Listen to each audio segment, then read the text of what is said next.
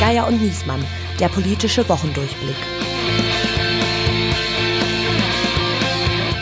Es ist Kalenderwoche 15, noch zwei Wochen bis zum Bundespresseball oder für Sie da draußen wichtiger noch zwei Tage bis Ostern. Hier spricht Berlin, hier spricht das Redaktionsnetzwerk Deutschland. Mein Name ist Steven Geier und an meiner Seite ist der Mann, der einiges mit dem Osterhasen gemeinsam hat, Andreas Niesmann. Lass uns nicht ins Detail gehen. Ja, liebe Zuhörerinnen, liebe Zuhörer, wir machen ja zu Feiertagen meistens eine besondere Folge. Die zeichnen wir vorher auf und, er, und, und in der besprechen wir ein besonderes, ein ungewöhnliches, ein, ich möchte sagen, Kommt da noch was? Und unser Thema jetzt ist der Bundespresse. Buh. Nein. Wieso, nee. wieso hast du überhaupt was über den Bundespresseball gesagt? Ja, na, mich treibt das um so. Ich fand den schon immer irgendwie ätzend. Ja, ich lehne das ab, was Den ihr Bundespresseball lehnst du ab? Ja, nix gegen die Kollegen, die da hingehen. Weil du im Smoking so lächerlich aussiehst oder warum? Ja, das ist ein Grund. Mhm. Also jede Veranstaltung, für die ich ein Smoking mieten muss. ja, das ist schon der erste. Scheidet schon mal aus. Als, also ja. ich habe ja damals gelernt, als ich Hauptstadtkorrespondent geworden bin, damals ja. hat mein Büroleiter zu mir gesagt, lieber Andreas, hm als erstes kaufst du dir mal ein Smoking. Gut, du hast beim Handelsblatt angefangen in Berlin, ich habe bei der Frankfurter Rundschau angefangen. Ah, falsch, ich habe in Berlin bei Fokus angefangen. Ja, jedenfalls Bundespresse, mir war das wirklich immer zu viel gekuschel mit denen, ich kann auch nicht tanzen, das ist auch schwierig. Äh, und ich wollte aber auch weder mit Claudia Roth noch mit Erika Steinbach tanzen, schon damals. Ja, aber es sind ja immer nur so drei Maskottchen-Alibi-Politiker da, also das, dieser Vorwurf, ja. da feiert die Hauptstadt Politik mit der Hauptstadtpresse, stimmt ja gar nicht, eigentlich feiert er die Hauptstadt Lobby mit der Hauptstadtpresse. Das ist irgendwie noch ekliger. Und ich finde, in Kriegs... Jetzt, wo ich sage. und in Kriegszeiten äh, hat es auch wirklich Geschmäckle. Ne? Aber die haben auch dieses Jahr zur Ehrenrettung der lieben Kollegen mit sich gerungen, ob sie ihn ausrichten sollen oder nicht. Mm, und dann ist, haben sie eine super Idee gehabt. Mhm. Dann haben sie einfach gesagt, wir laden ein paar ukrainische Journalisten und ein paar ukrainische Künstler ein, machen eine Spendensammlung und auf einmal ist das Ding kein Bundespresseball mehr, sondern ein Solidaritätspresseball. Ja, du sagst das so ironisch, aber ist doch wirklich aller Ehren wert. Das kommt dann ein Geld zusammen, das würde nicht zusammenkommen, wenn die nicht äh, das veranstalten. Und es ist zwei Jahre ausgefallen wegen Corona und oder? Ich meine, was hilft es, was hilft es Zelensky, wenn, wenn die Bundespresse nicht tanzen geht? Ja, ich bin da hin und her gerissen. Ich gebe es ganz ehrlich zu. Ich war früher gerne feiern auf dem Bundespresseball. Mir hat das immer Spaß gemacht im Adlon und da Ja, komm. Ich werde dieses Jahr nicht, ich sag's jetzt, ich werde dieses Jahr nicht hingehen. Jetzt ist es raus. Jetzt ist es raus. Tut mir leid, die mhm. Party wird. Nee, es ist, es ist ein bisschen wie, wie der Rosenmontagsumzug im Kölner Karneval, die einfach gesagt haben, Karnevalsumzug ist jetzt blöd, wenn Krieg ist. Das ist eine Friedensdemo. Und dann sind sie einfach mit Da haben wir uns alle aufgeregt. Da haben wir alle gesagt, ihr Kölner Schweine, ihr feiert euch jetzt. Also, hm, nicht alle. wir haben gesagt, feiert, aber feiert euch nicht dafür. Es ist schwierig in Kriegszeiten und auch wir haben ja den Podcast hier gestartet, um auch mal sozusagen respektlos und lustig über die deutsche Politik zu reden. Jetzt hängt die deutsche Politik ständig mit in dieser Kriegsbefassung mit drin und da stehen wir selbst auch äh, vor einem Dilemma und wir haben, machen jetzt aus der Not eine Tugend und mhm. sprechen einfach drüber. Genau, wir legen uns auf die Couch und machen die Selbstfindung als lustige Podcaster. Ja, und das geht natürlich nur mit reichlich Verstärkung und Kompetenz. Und deshalb haben wir uns eingeladen. Einen Komiker, einen Schauspieler, einen Kabarettisten, einen Moderator, einen Satiriker, einen Kolumnisten, einen Parodisten und einen Synchronsprecher. Und das alles in einer Person. Er hat angefangen beim legendären Frühstücksradio von Radio FFN, wurde dort erstmals berüchtigt als Märchenerzähler Onkel Hotte und dann ab 1994 berühmt durch sein fernsehkritisches und mit dem Grimme-Preis ausgezeichnetes Parodie- und Satireformat Kalkoves Mattscheibe, zuerst auf Premiere, die Älteren erinnern sich, und seit 2012 auf Tele 5. Er wurde Kinostar mit dem Wichser mit Doppel X, ist regelmäßig im TV-Satireformat Extra 3 zu sehen und er kennt die schlechtesten Filme aller Zeiten und er ist sehr erfolgreich damit, sie einmal pro Woche im Fernsehen zu zeigen. Ab Herbst läuft die beliebte Sendereihe wieder auf Tele 5 und im Juni weicht er von seinem gewohnt schlechten Geschmack ab und präsentiert die Coolfats, die kultigsten Filme aller Zeiten. Wir freuen uns drauf und sagen herzlich willkommen, Oliver Kalkove. Dankeschön, ich freue mich, dass ich bei euch bin. Wir würden heute gern über das Dilemma reden, äh, in dem wir uns miteinander sehen. Wir würden es gerne direkt ansprechen, nämlich was ist in diesen Zeiten, also in Kriegszeiten, eigentlich die Rolle von Komik und von Komikern. Äh, Oliver, äh, du hast mit deiner Rede beim Berliner Friedenskonzert Sound of Peace, wo übrigens 12 Millionen Euro an Spenden für die Ukraine gesammelt wurden, deinen Weg oder deinen ersten Weg zumindest aufgezeigt, nämlich obwohl du Comedian bist, obwohl du Satiriker bist, ganz ernsthaft dich an die Öffentlichkeit zu wenden. Wir hören mal kurz rein. Krieg, Unterdrückung, Flucht, Gewalt. Das kannten die meisten von uns bisher nur aus Geschichtsbüchern oder aus Filmen und weit entfernten Kulturen. Hitler, Saddam Hussein, Assad, Sauron, Darth Vader. Corona ist noch nicht besiegt. Da hält ein unbarmherziger russischer Größenwahnvirus namens Putin die gesamte Welt in seinem Bann. Das Böse ist der einzige Virus, der sich über unseren Verstand verbreitet. Und Ignoranz, Verharmlosung und Mitläufertum sind seine viralen Multispreader. Aber wir dürfen uns nicht davon anstecken lassen. Und deshalb lasst uns alle ihm gemeinsam sagen, Putin, zieh dein Hemd an und reite weg so schnell wie du kannst. Denn dein Volk wird dir niemals verzeihen, wie sehr du es belogen und betrogen hast und wie viel Blut an deinen Händen klebt. Putin, beende deinen Krieg. Du bist ein Lügner und du hast verloren. Warum hast du dich für diesen Weg entschieden? Ja, ich war erst einmal überrascht, als ich die Anfrage bekam, weil ich dachte, oh, was, warum soll ich da überhaupt reden? Weil eben sonst bin ich halt eigentlich eher dafür da, um Leute zum Lachen zu bringen. Und ich dachte, okay, dies ist jetzt kein Thema, wo man eigentlich drüber lachen kann. Ähm, Humor hat, wenn, eine andere Aufgabe, da kommen wir ja dann bestimmt später drauf, aber ich dachte, ich kann da nicht hingehen und irgendein Stand-up oder mhm. irgendwas machen und ein lustiges Putin-Bashing oder sonst was. Dazu ist die Lage einfach viel zu ernst. Ähm, sondern dann habe ich, hab ich halt gefragt, ob sie es wirklich ernst meinen und ab und zu habe ich auch schon mal ernste Reden gehalten. Wenn ich so dachte, einfach nur, dass ich geguckt habe und ich nicht die Antworten gehört habe, die, die, die mir vielleicht gerade geholfen hätten. Also äh, es gab eben zur Flüchtlingskrise damals, zu Corona, zu anderen Punkten oder zu dem Böhmermann-Skandal oder etc. Da habe ich dann jeweils mich mal hingesetzt und dachte, ich, ich finde, es ist irgendwie ein wichtiger Punkt bisher gar nicht gesagt worden. Und dann habe ich gedacht, okay, das mache ich. Ich kann vielleicht mal einen kleinen ironischen Schlenker reinbringen, weil man, äh, damit man die Leute einfach äh, besser bei sich behält und man darf den Humor eben auch nie verlieren. Du hast ne? äh, Putin in eine Reihe mit äh, Darth Vader und Lord Voldemort gestellt, zum Beispiel. Genau, und Sauron und Hitler und anderen. Und weil, und zwar, das war zum Beispiel, fand ich wichtig, weil, weil ähm, ich hier jetzt auch das Gefühl hatte, und das wollte ich eben auch anfangs da vermitteln, das Gefühl, was wir haben oder was viele Menschen haben, nämlich sich in irgendeinem falschen Film zu befinden. Also das heißt, mhm. ein Großteil und gerade die jungen Menschen kennen diese Situation nur aus Filmen. Das muss man sich immer klar mhm. machen. Mhm. Da ist eben eine Bedrohung wie Sauron oder Lord Voldemort näher als viele reale Politiker. Mhm. Aber was das wirklich bedeutet und was mhm. nur ein Toter bedeutet in der eigenen Familie etc., das sind Sachen, die, die muss man erstmal an sich ranlassen. Und ich glaube, das ist eben auch gerade im Moment dieses schwierige Gefühl und was, was so viele Menschen haben. Und da kann man mit Humor helfen in einigen Punkten. In manchen muss man ernsthaft bleiben. Also jetzt bei so einer Friedenskundgebung, da war, dachte ich oder fand ich, da kann man nur ernst sprechen. Und in anderen Momenten denke ich, man kann mit Humor versuchen, den Menschen zu helfen. Aber das ist wieder eine vollkommen andere Art, eine vollkommen andere Herangehensweise. Hm.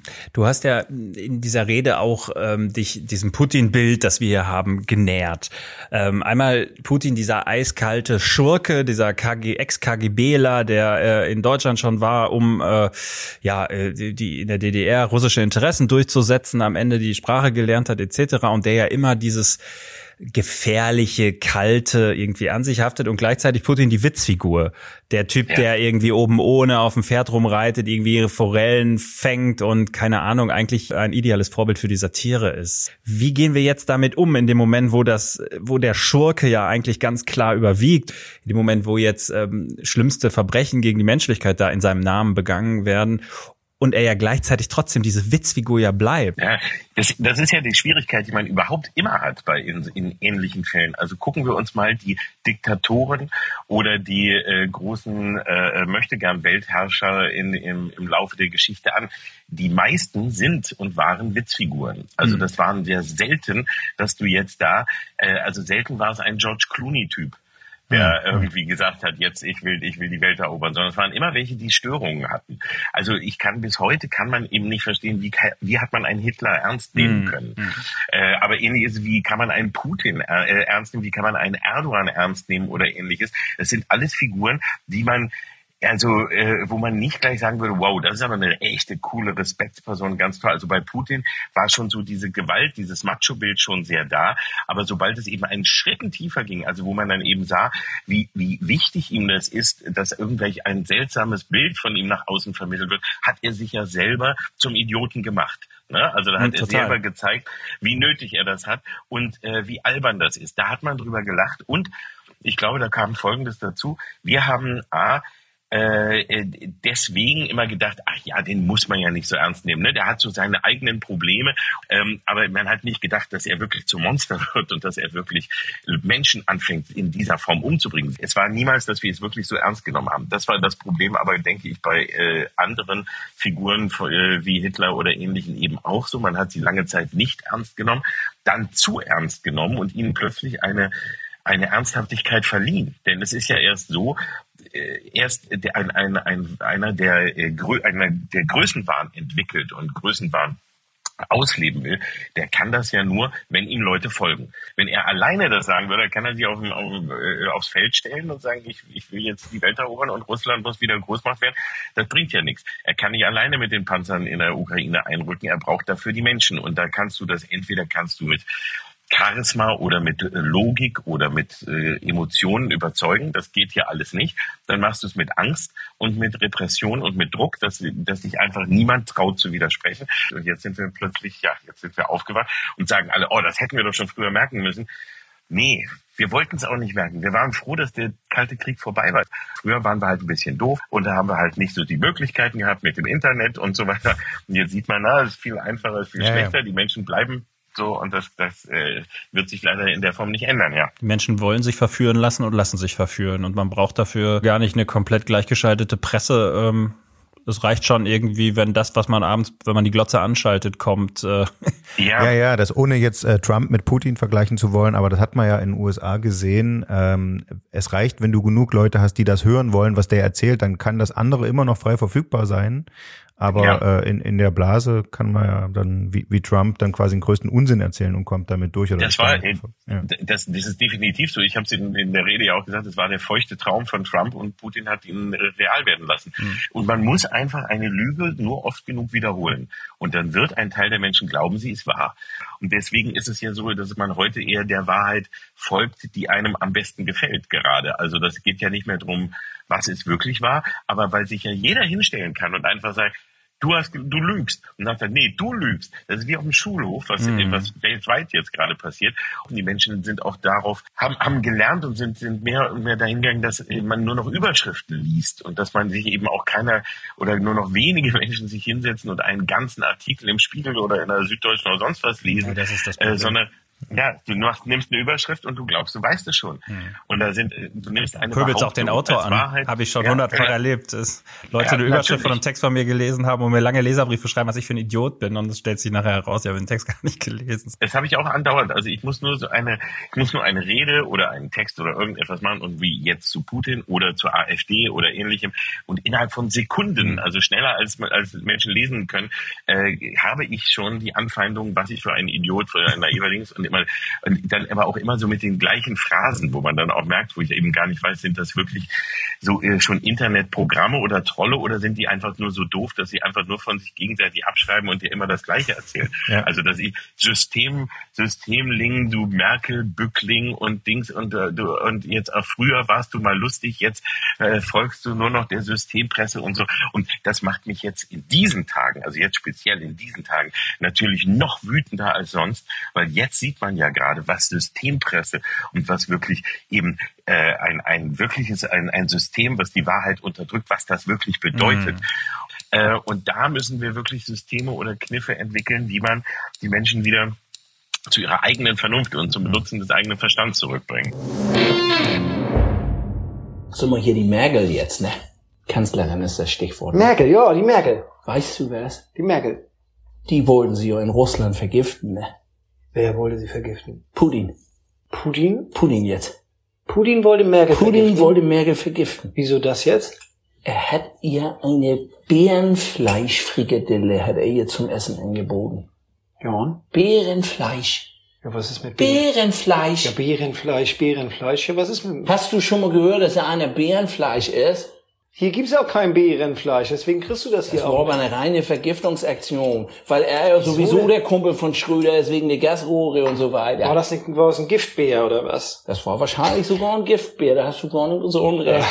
aber, aber weißt du was, was ich mir nämlich überlegt habe, sie hat wahrscheinlich gedacht, es ist eine Pudenfrikadelle, jetzt wegen Putin, Pude und so weiter, dass das so ein bisschen, hat sie arglos gedacht. Und weißt du, woran man das nämlich gemerkt hat? Mein Ingo, weißt du, woran man das gemerkt hat? So doch gestern jetzt hier DFB-Pokal, ne? Da hatte die Merkel so eine komische hellblaue Jacke an damit sie die Vergiftung in ihrem Gesicht, sie hatte schon blauen Tang wahrscheinlich. Und wenn sie, hat sie sich jetzt überlegt, eine blaue Jacke anzieht, dann reflektiert das blaue Licht in das Gesicht und übertüncht das. Und die Leute können nicht sehen, dass sie von der Bären, Bärenfleischfrikadelle schon eine leichte Vergiftungsfarbe im Gesicht hat von Pudding. Das sage ich dir. Die Debatte läuft ja schon. Darf, sollte, muss man auch im Krieg oder gar über den Krieg Witze machen. Ich habe mal ähm, so ein bisschen geguckt, wer sich schon geäußert hat und ich, ich glaube, man kann das so in Gruppen, in verschiedene Gruppen unterteilen. Wir fanden ganz interessant Olli Dittrich. Der ist ja jetzt mit Ditsche, mit seiner Ditsche-Figur auf Tour und äh, ich glaube, jeder kennt ihn. Ich sage für die wenigen, die ihn nicht kennen, nochmal den Ansatz. Da ist also quasi so ein ja, normalsterblicher Labertasche, nicht besonders gut informiert, aber immer starke Meinung. Und der geht in seine Imbissbude und, und monologisiert, ja. Aber eigentlich immer über das, was gerade läuft. Und Ditsche sagt jetzt, ich gehe jetzt auf Tour, aber ich kann als Ditsche nicht über den Krieg sprechen. Ich lasse aktuelle Bezüge zum Krieg weg. Das wäre, Zitat, zutiefst unangemessen, gedankenlos, beschämend, einfach unsäglich. Das können wir uns eigentlich kaum vorstellen, wie Ditsche über die aktuelle Weltlage philosophiert und dabei den Krieg weglässt, weil Olli Dietrich das unangenehm ist. Ähm, die Gegenposition hat zum Beispiel ähm, Florian Schröder, der ist aber auch eher politischer Kabarettist, aber gut, die Grenzen sind fließend. Und der sagt, wenn man den Krieg außen vor lässt, das ist doch eigentlich das, was sich die Kriegstreiber wünschen. Man muss doch äh, äh, die Kriegstreiber verspotten. Und er sagt, äh, ohne Witze über den Krieg macht man sich zum Handlanger des Krieges. Das sind die Extrempositionen jetzt. Krieg außen vor lassen oder bewusst über den Krieg witzeln. Wie ist deine Haltung? Es ist schwer, man kann da kein, kein man kann nicht sagen, was wirklich äh, richtig oder falsch ist. Man kann nur eine Meinung oder eine Haltung dazu haben. Meine würde sich mehr äh, in Richtung Florian Schröder in diesem Fall orientieren, weil ich habe eigentlich immer schon dieses dieses Gefühl gehabt, man muss über Dinge sprechen und man muss sich über alles äh, man muss alles mit Humor und mit Satire bearbeiten können und auch in diesem Fall auch dann bekämpfen können. Der Punkt ist der, es ist schwer, den, die richtige Balance zu finden. Und ich kann auch sehr gut verstehen, wenn einer, ein, ein Künstler sagt, ich will da mich nicht mit beschäftigen. Ich kann auch sehr gut verstehen, wenn, wenn jemand sagt, du, das geht, also ich, das, das trifft mich auch alles, was da geschieht, gerade so persönlich, so hart. Deswegen möchte ich da kein, äh, nicht, nicht kein lustiges Thema drüber machen. Deshalb ist ja jeder hat ja eine andere Einstellung zu seinem Humor und wie er seinen Humor sieht. Für mich ist es immer so, das habe ich ja auch schon all die, seit ich, seit ich arbeite, gehört, warum machst du das? Du gibst denen ja nur mehr Popularität. Hm. Warum redet man über die AfD? Lass es doch lieber sein. Ich denke immer, nee, verschweigen ist schlecht, sondern man muss den Irrsinn und die Bescheuerten und die, den Wahnsinn und alles, was falsch gesagt wird, nach vorne zerren, weil die haben ja ihre Leute, die ihnen folgen. Und ich glaube nicht, dass ich dadurch, dass ich darüber einen Witz mache, noch mehr Follower für sie äh, hole, sondern ich glaube eher, also ich sehe es dann eher wie, vielleicht versteht der eine durch den Humor, was da falsch gelaufen ist oder warum er vielleicht einem, eine, einem auf einem falschen Hm. Weg gefolgt ist oder was, wie man auch anders darüber denken kann. Und äh, natürlich ist es so, es kommt immer darauf an, wie gehst du mit dem Humor um. Also jetzt in so einer Situation wie, wie dem Krieg und diesen, den furchtbaren Bildern, die wir sehen, da kannst du dich natürlich jetzt nicht hinstellen und Witze über den Krieg oder über irgendein Leid oder irgendetwas Hm. machen. Aber der Humor ist ganz, ganz wichtig. Der ist für, ich, ich glaube, gerade in Krisenzeiten, auch als wir Corona hatten, zu jederzeit. Auch nach dem 11. September, da weiß ich auch, da war erstmal eine Sprachlosigkeit. Keiner traute sich etwas mhm. zu sagen. Harald Schmidt war der Erste nach einigen Wochen, der was sagte. Das ist natürlich klar, wir sind alle Menschen, wir haben Schock, aber wir müssen dann anfangen, Dinge zu verarbeiten. Und da wird immer der Humor zugehören, weil man braucht Momente, in denen man ernsthaft ist. Man braucht etwas, wo man vielleicht, äh, sag ich mal, in Richtung Therapie, in Richtung Gespräch geht, in Richtung Selbstreflexion. Aber man muss auch schaffen, ähm, irgendwie die, die Ängste, die Probleme, die man hat, auch durch Lachen wieder zu hm. verarbeiten. Man sagt, das, der Humor das gehört, ist Tragödie plus Zeit. Ne? Genau, und das gehört dazu. Und Humor kann eben, das ist nochmal eine zweite Ebene, auch eben während solcher Krisen, ähm, Humor kann helfen, Dinge zu verstehen. Also Humor und Satire kann eben auch Dinge erklären auf eine ganz andere Art. Und wenn man über etwas lacht, ist kann es eben auch heißen, man hat etwas verstanden. Hm. Und ähm, die, somit hat der Humor eine Aufgabe, die also auch sehr wichtig ist und die ähm, für die Menschen auch sehr wichtig ist und kann uns allen dabei helfen, dass wir mit Problemen viel besser umgehen können. Aber es ist ganz schwierig, weil Humor ist ein Begriff, der alles umfasst. Und es gibt zum Beispiel ja auch Leute, die dann aus dem Leid einen Witz machen. Aber das ist vollkommen falsch. Aber sich über die Zusammenhänge, die dazu geführt haben, über Zusammenhänge, die, was danach passiert, über das, wie wir damit umgehen, lustig zu machen, das ist absolut richtig und mhm. wichtig und notwendig. Wir sind uns wahrscheinlich einig, ne? Eine bissige Satire zum Beispiel über die deutsche Russlandpolitik der letzten Jahre und über dieses, wie man in diese Gasabhängigkeit reingekommen ja. ist und was man sich alles angeguckt hat und das trotzdem irgendwie durchgewunken hat. Da würden wir wahrscheinlich alle direkt sagen, wenn die das jetzt bei die Anstalt oder so bringen, deswegen, klar, super Plot. Natürlich. Ne? Wäre auch gut, da die Dinge eben weiter zu vermitteln, damit man es versteht. Denn wir sind ja in Situationen, die man nicht mit Ja, Nein äh, hoch runter oder irgendwie ganz klar ähm, äh, lösen kann, sondern wir sind ja gerade in einer ganz schwierigen Situation. Mhm. Und da haben wir alle mit dazu beigetragen und da das ist eine Geschichte, die, die jetzt seit Jahrzehnten läuft und das alles aufzuarbeiten, ja sofort. Aber liebe Freunde, Hitler und die Nazis sind nur ein Vogelschiss in über 1000 Jahre erfolgreicher deutscher Geschichte. Lassen Sie mich bitte ganz kurz korrigieren, was der senile Tattergreis mit der hässlichen Dackelkrawatte da gerade gestammelt hat.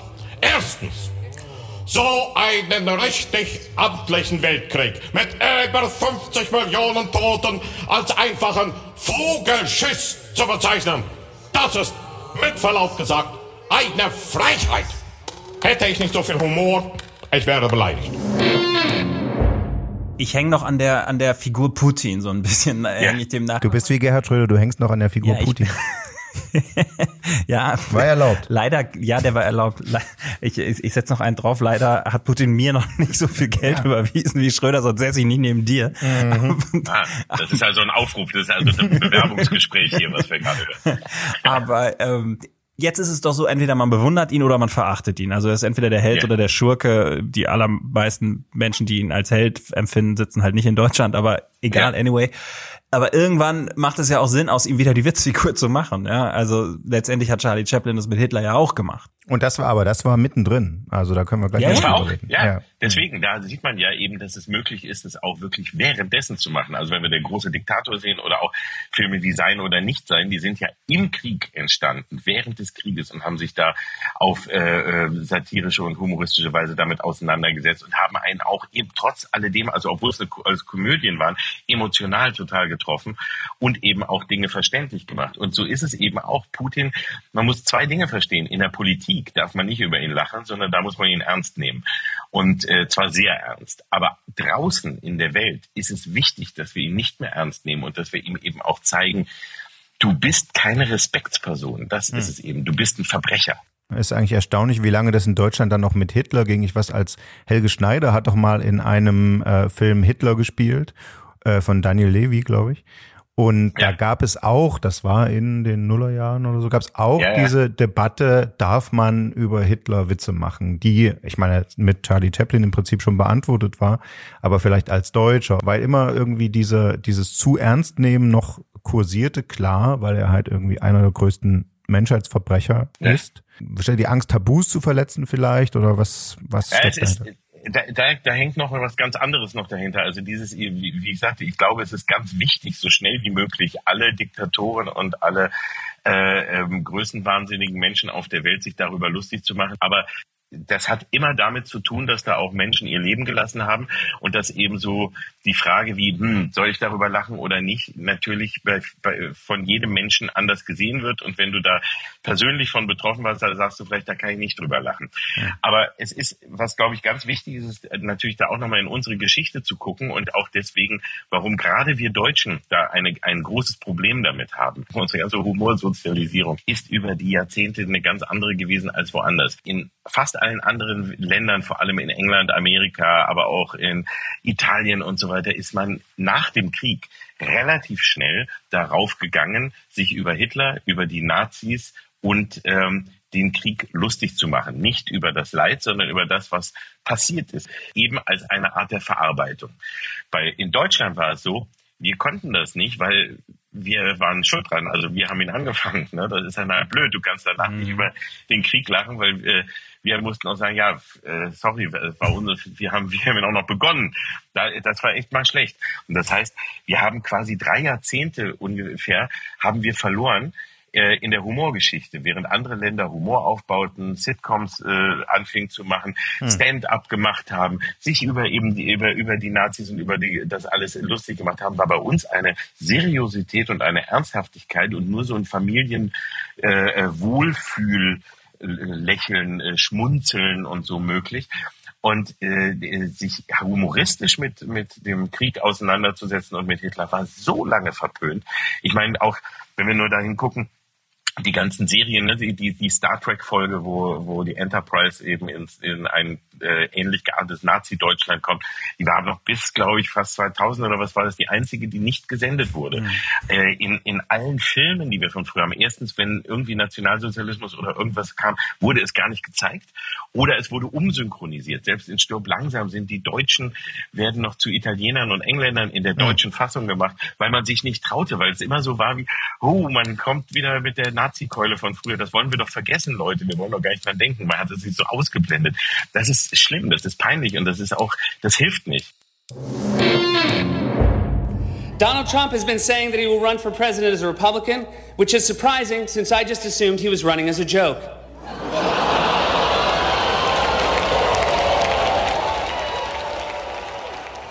Ich würde einen kurzen Punkt noch machen, ähm, bevor wir uns zu einig sind bei dem Verspotten. Und zwar, ähm, genau, Charlie Chaplin hat Hitler während des Krieges verspottet und hat übrigens dann danach, ähm, er hat eine KZ-Szene drin, ähm, die auch irgendwie den KZ-Alltag ja einfach in, in einer Comedy zeigt und er hatte danach gesagt, wenn er gewusst hätte, wie grausam es wirklich zugegangen ist, hätte er den ganzen Film nicht machen können und, und auf keinen Fall diese Szene gemacht. Also das ist schon auch eine Frage sozusagen der verletzten Tabus. Und das andere ist aber das Verspotten. Was löst das Verspotten dabei aus? Hitler hat ja von dem Film gewusst, er war ja in Deutschland verboten, logischerweise. Und äh, wir erinnern uns wieder kein Vergleich zwischen Trump und Hitler diesmal. Aber wir erinnern uns, dass viele gesagt haben, hat nicht das ständige Verspotten von Donald Trump und seinen politischen Ambitionen ihn überhaupt erst zur Präsidentschaftskandidatur beflügelt. Wir erinnern uns. Das glaube ich nicht. Glaube ich nicht. Also das ist so immer das, was immer viele sagen, wie ja, hat es denn aber gerade da deswegen dazu geführt? Nein, ja. das glaube ich nicht. Der war, also ist, ist ein, also Trump äh, war und ist ein so größenwahnsinniger Narzisst. Ich glaube eher, dass ihm gewisse Sachen ähm, schon sehr gebremst haben, weil es ihm eben bei vielen den Respekt genommen hat. Aber er hat durch Geld hm. also bei ihm ist wieder was anderes, bei anderen nicht der, das Drohen mit dem Tod oder ähnliches wie bei Putin oder mit Gefängnis, ähm, sondern hier einfach nur das Drohen mit dem Entzug von Geld. Das ist aber auch genauso furchtbar für viele. Ähm, äh, hat er da, hat er das eben geschafft, seine Macht äh, äh auszubreiten. Und man weiß nie, wie einer der, sage ich mal, mental auf der Kippe steht. So ist es auch bei Trump gewesen. Natürlich, wenn solche Menschen gereizt werden, dann reagieren die oft irrational und das kann dann auch gefährlich werden. Und das ja. war bei Trump in vielen Momenten so und das ist bei Putin so und so und, weiter. Äh, du hast gerade Böhmermann und Erdogan ja. erwähnt. Das hätte ja. gut dazu kommen auch. können, äh, dass der Flüchtlingsdeal zwischen EU und Türkei äh, darüber gekippt wird und dass wirklich die Flüchtlingskrise in Europa eskaliert, einfach weil Böhmermann den Erdogan beleidigt hat Äh, ja. äh, und der das wirklich nicht gut weggesteckt hat. Er wollte eine Entschuldigung von der deutschen Bundesregierung und so weiter. Er hat den gar nicht beleidigt. Das wurde im Bundestag, das Gedicht wurde im Bundestag vorgelesen. Ja, wir hören mal rein.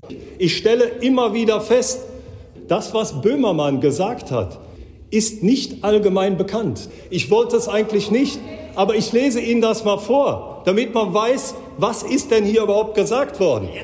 Sackdoof, feige und verklemmt ist Erdogan der Präsident. Sein Gelöt stinkt schlimm nach Döner. Selbst ein Schweinefurz riecht schöner.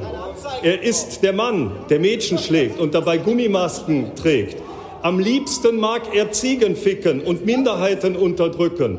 Kurden treten, Christen hauen und dabei Kinderpornos schauen. Und selbst abends heißt statt schlafen Fellatio mit 100 Schafen.